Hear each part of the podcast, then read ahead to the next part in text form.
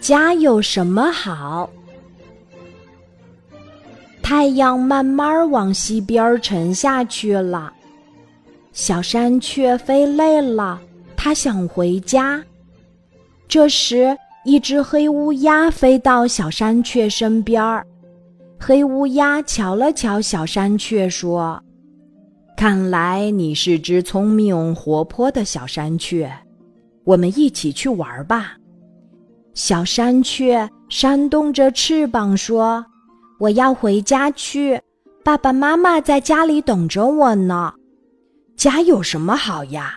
我从来不要家，我爱去哪里就去哪里，没人管我，真开心。”没人管，真的很开心吗？当然开心。黑乌鸦说：“跟我去吧，我俩在一起，可以去小松鼠的洞里抢它的松果儿和干蘑菇吃。这样不好，这样有什么不好呀？我们还能合伙儿去偷喜鹊藏在巢里的发亮的金币和漂亮的小石头。”那可值钱了，我不去。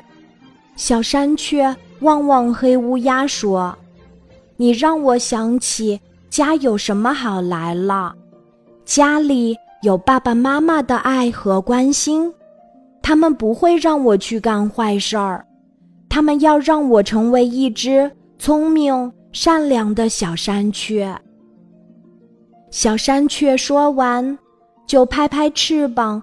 往家里飞去。家有什么好呀？